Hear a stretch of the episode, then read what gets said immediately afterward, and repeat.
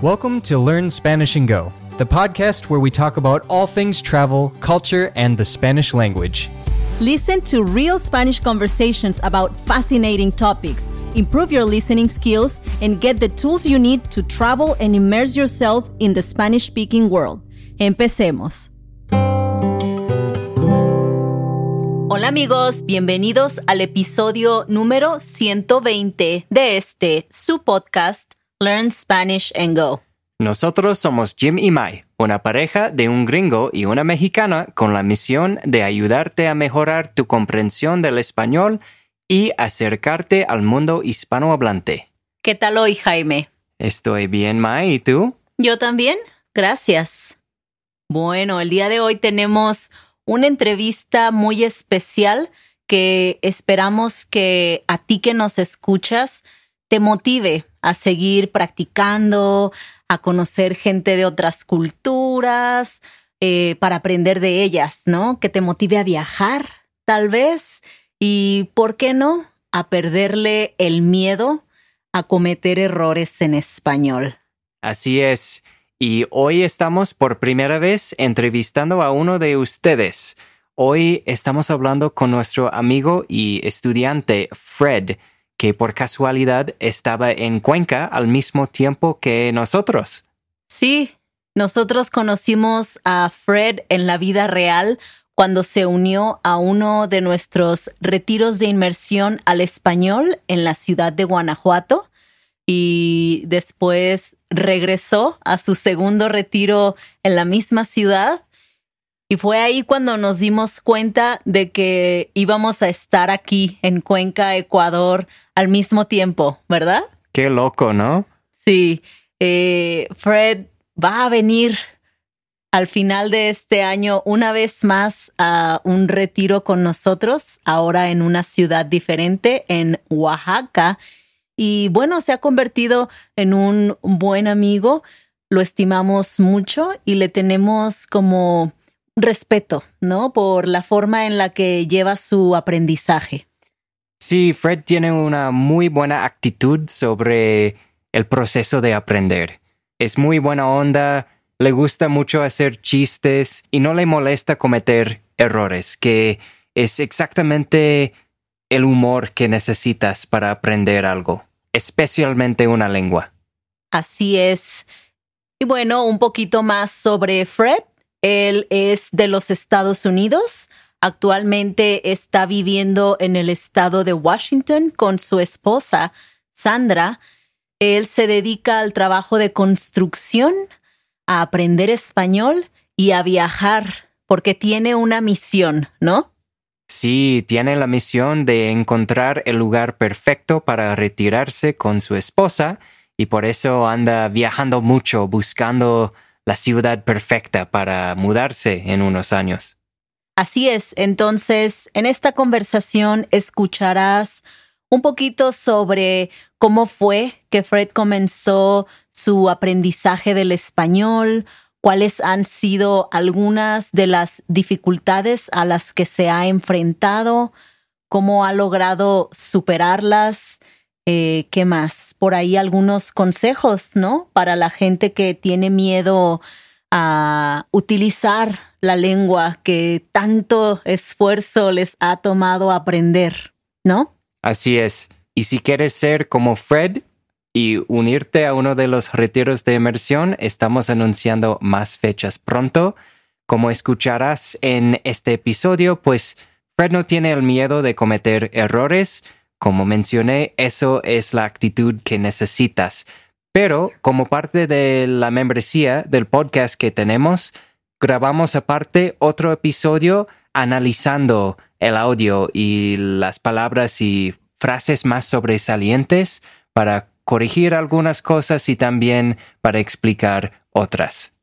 También en la transcripción de este episodio encontrarás algunas correcciones marcadas por ahí con un asterisco, ¿no? Entonces, si eres parte de la membresía, vas a tener todas las correcciones en la transcripción y algunos comentarios al respecto en el breakdown.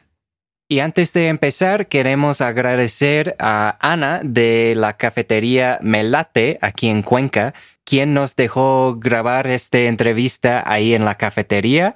Muchas gracias, Ana, y muchas gracias a Fred por tener la confianza de grabar esta entrevista completamente en español con nosotros. Y bueno, pues los dejamos aquí con la conversación, que la disfruten. Hola amigos, pues como ya escucharon, estamos aquí en Cuenca, Ecuador, y tenemos la fortuna de encontrarnos con Fred, un amigo que, que escucha nuestro podcast, que es parte de la comunidad de los estudiantes y bueno, que nos ha acompañado también en retiros de inmersión en México. Y está aquí un rato estudiando español y quisimos aprovechar para hacer esta entrevista. ¿Cómo estás, Fred? Ah, estoy bien, muchas gracias. Em, dinos un poquito, Fred, sobre tu aprendizaje del español. ¿Cuándo fue que iniciaste con esto de querer aprender español y cómo fue que decidiste comenzar? Había estudiado por muchos años como de vez en cuando, no muy en serio desde la universidad, pero hasta hace cinco años probablemente uh, empecé de estudiar en serio con Rosetta Stone. Originalmente he usado una gran variedad de herramientas durante mi aprendizaje. Uh, después de Rosetta Stone me uní con Nate y Andrea amigos de ustedes, y he, estudiado en una variedad también de países, por ejemplo, en Guanajuato, con, con ustedes en México, en Panama City, en Panamá, en Colombia y hoy en día aquí, en Ecuador, Cuenca. He usado muchos diferentes podcasts también, ustedes y el de Nate y Andrea, y otra, otro de mis favoritos son Radio Ambulante que es un poco más avanzado, pero me encanta porque es historias de, de la vida real de un variedad de personas de diferentes países Latinoamérica. Sí, todos esos recursos que mencionas los vamos a poner aquí en las notas de este episodio por si hay alguno que ustedes que nos escuchan no han escuchado. Ahí va a estar. Sí, es interesante cómo cuando te conocimos fue porque viniste al retiro en Guanajuato y venías como justo después de hacer el retiro con, con Nate y Andrea, ¿no? De españolistas. Va a ser el mismo este año porque sus retiros son muy unidos. Ah, voy a pasar una semana con ustedes y seis días más en México. Ah, voy a unirme con mi esposa en México y después de esto, mi esposa y yo vamos a ir al retiro con Nate y Andrea en Colombia.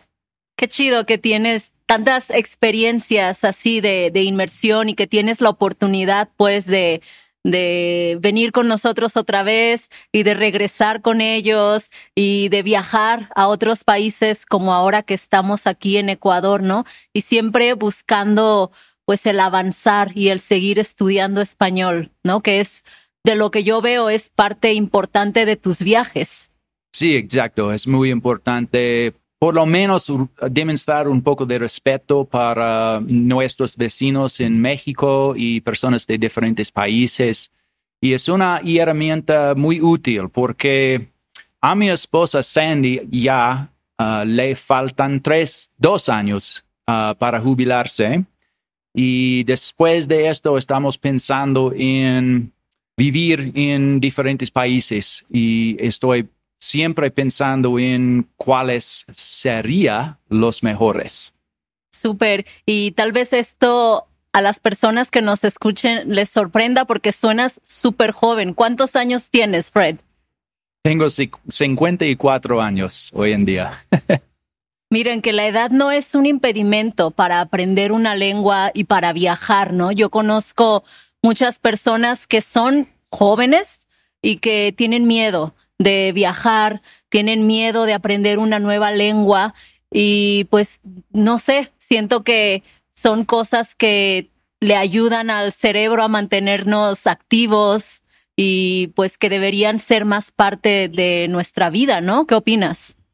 Sí, creo que ah, soy atlética también y es similar en esta manera en que me gusta la atlética por la atlética, no por el salud del cuerpo, pero la el salud del cuerpo es una importante parte. Y es el mismo con español porque me encanta aprender español por aprender español, pero al mismo tiempo ah, me dio un gran herramienta para mi mente y para, para conocer personas de diferentes partes del mundo y de diferentes culturas y aprender más sobre el mundo alrededor de mí. Súper, sí. Dos cositas que mencionaste aquí. La mente, ajá, la mente. Ah, y atlética te refieres al ejercicio, ¿no? O como el atletismo o el mantenerte ejercitándote. Sí, sí. Hago un variedad de ejercicios y hoy en día estoy pensando en cómo puedo mantener el salud física ah, cuando estás viajando de diferentes partes, porque hoy en día en mi casa tengo mi propia gimnasio pero cuando una persona está viajando de diferentes partes, tienes que uh, descubrir otras maneras en mantener la salud, como ejercicios de peso corporal, por ejemplo. Sí, la calistenia, que a Jaime también le encanta, ¿no? Sí, tenemos eso en común, tú y yo. Sí, exacto. Y hemos ah, practicado juntos en Guanajuato también, en la terraza, ¿sí? Así es, es muy divertido. Sí, pues vamos a continuar con esto del aprendizaje del español. Cuéntanos cuáles han sido algunas de tus dificultades más grandes con el español y cómo las superaste o cómo las superas. En el principio tenía mucho de vergüenza a hablar con diferentes personas y me ayuda mucho o me ayudó mucho a aprender frases útiles como podrías regalarme, por ejemplo, en un restaurante o discúlpeme, ah, para tener frases para empezar a hablar con otra persona. La otra cosa es que cuando estoy muy emocionado a hablar con personas, ah, estoy normalmente estoy tratando de hablar muy rápidamente como nativo y empezó de hacer muchos, muchos errores. sí, empezó de hacer muchos errores en este caso y es importante tranquilizarme y hablar más despacio y pronunciar mis palabras correctamente. Así es, sí, yo creo que esto nos pasa a todos, ¿no? A todos los que hablamos una segunda lengua, que a veces nos emocionamos y empezamos nada más a querer hablar, hablar, hablar, sin prestar tanta atención a, nuestra pronunciación, a la dicción, a cómo van las palabras en, una oración. Y después estamos como que, hmm, esta persona no me entendió. Necesito respirar y tranquilizarme y saber que no hay, no hay prisa, ¿no? Sí, exacto. Y creo que es muy importante mantener contacto y mirar a la cara de otra persona, ah, porque cuando una persona está mirando la cara y los ojos de otra persona, puede comprender si ellos están comprendiendo lo que estás diciendo o no. Y puedes hablar un poco más despacio o decir alguna cosa de nuevo o, en una diferente manera. Cuando no puedo, recordar una palabra en particular, es posible describir la palabra en vez de usar este o usar una palabra similar para mantener el fluidez de su conversación. Sí, eso es algo que hemos hablado nosotros también en el podcast. El hecho de que tener una conversación fluida significa que puedes mantener la conversación. No tiene nada que ver con qué tan bien pronuncias o qué tanto sabes o qué tanto te equivocas o no. Es poder mantener la conversación fluida, ¿no? Sí, exacto. Y hay, hay veces en que es importante comprender que en este momento no puedo hablar en una manera o no puedo comunicar una cosa en particular y déjalo y, solamente hablar de otra cosa. Porque normalmente creo que cuando empiezas de tener contacto con varias personas, hago más y más interés y estoy empujando mi nivel de español afuera de las límites. A veces estoy confundido y tengo que hablar en una forma más simple. Claro, sí, simplificar ayuda, ¿no? Porque es verdad, a veces el cerebro va buscando la palabra que apenas aprendiste ayer y te aferras a querer utilizarla y no la recuerdas. Pero esto se lleva la conversación a otro lado y estás, no, espera, espera, yo me acuerdo, yo me acuerdo, y estás gastando tiempo tratando de recordar una palabra que puedes fácilmente sustituir por otra más sencilla o explicarla, ¿no? Y llevarte pues al mismo fin de la conversación, ¿no? Llevarte por el mismo camino por donde sigue la conversación. Eh, te conocimos a ti, Fred, como ya mencionamos, en uno de nuestros retiros de inmersión que tuvimos en Guanajuato. Pero quisiera que nos contaras qué fue lo que te hizo querer participar en este retiro. ¿Cómo fue que te animaste a venir de viaje con nosotros a Guanajuato, aunque pues técnicamente no nos conocíamos, ¿no? sí, porque tenía confianza en ustedes por causa del podcast. He estado o había estado ah, estudiando con nosotros por más de un año en este punto, creo que. Y el horario era completamente fijado y solo tenía que viajar y al aeropuerto y era una persona esperando a mí en este momento y desde esto, este punto era muy, muy fácil. Sí, yo creo que es la belleza de los retiros de inmersión. Nosotros ya hicimos todo el trabajo de buscar las actividades, de buscar los mejores restaurantes. Tú no tenías que hacer nada más que registrarte, comprar tu vuelo, llegar a México y ahí estábamos nosotros, ¿no? sí, y desde este punto solo hablar español, comer y dormir, nada más y un poco de ejercicio en la terraza con Jaime. Sí, verdad. y caminar mucho, ¿no? Oh, sí, no necesitas normalmente hacer mucho ejercicio porque estás caminando de una gran variedad de diferentes partes. Es así en muchos países en América Latina, creo que ah, ellos por la mayor parte caminan mucho más de nosotros en los Estados Unidos. Sí, estoy de acuerdo. Hay gente que quiere manejar si tienen que ir más de dos o tres cuadras a un lugar, ¿verdad? Sí, exacto. Pero en Latinoamérica la gente camina bastante. Sí, es que muchos pueblos son muy, muy bonitos, muy caminables.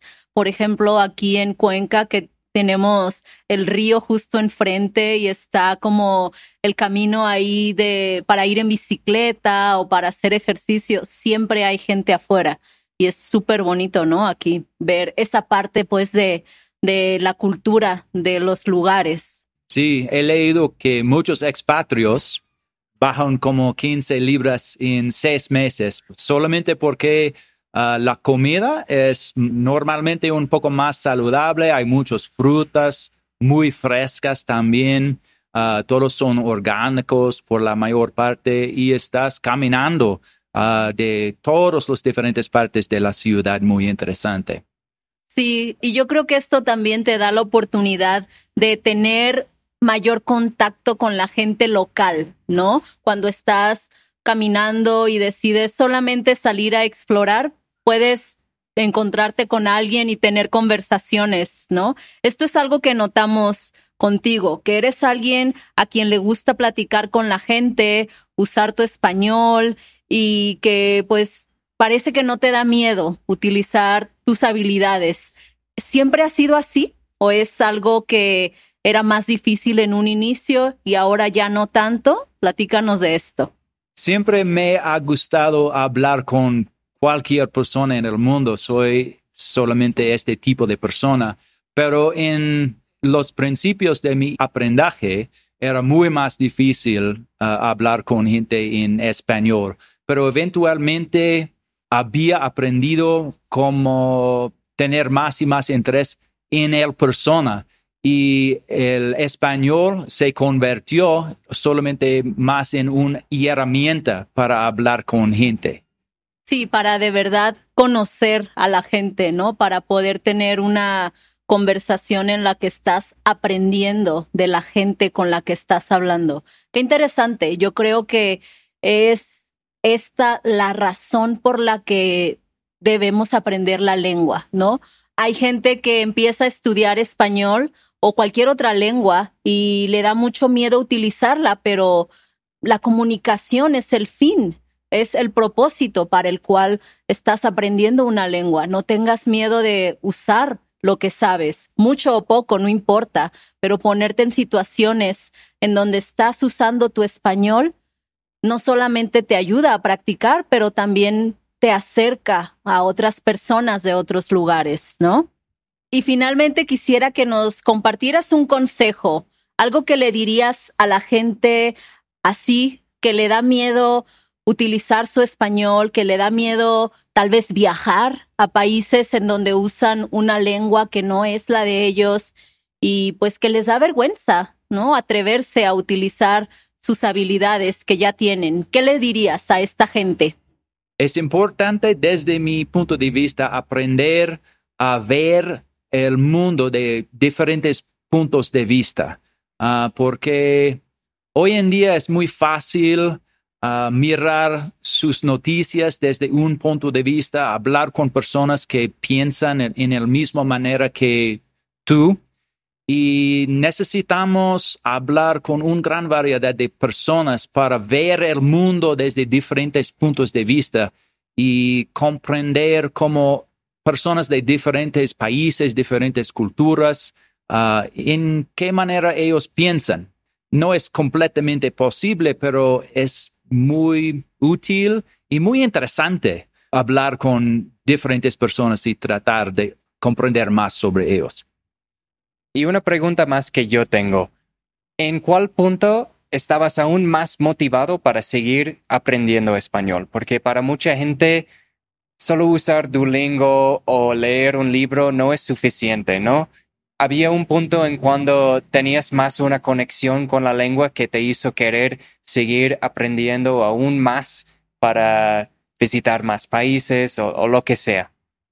Creo que era dos puntos. Ah, el primero era cuando llegué al nivel en que podría escuchar podcasts uh, como el podcast de ustedes y Radio Ambulante, en diferentes podcasts en que era gente real hablando sobre sus vidas y era muy, muy interesante para mí. Estaba buscando palabras todos los días y tratando de aprender más y más sobre gramática para que podría aprender más sobre la historia de la persona. Y después de esto, cuando empecé de viajar a diferentes países, era el mismo, pero cara a cara.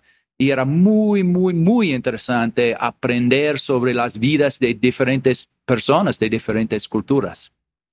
Súper, ahí está. Yo veo como el interés que tienes tan grande de conectar con la gente, ¿no? Eso veo que es lo que más te motiva a seguir practicando, a seguir aprendiendo.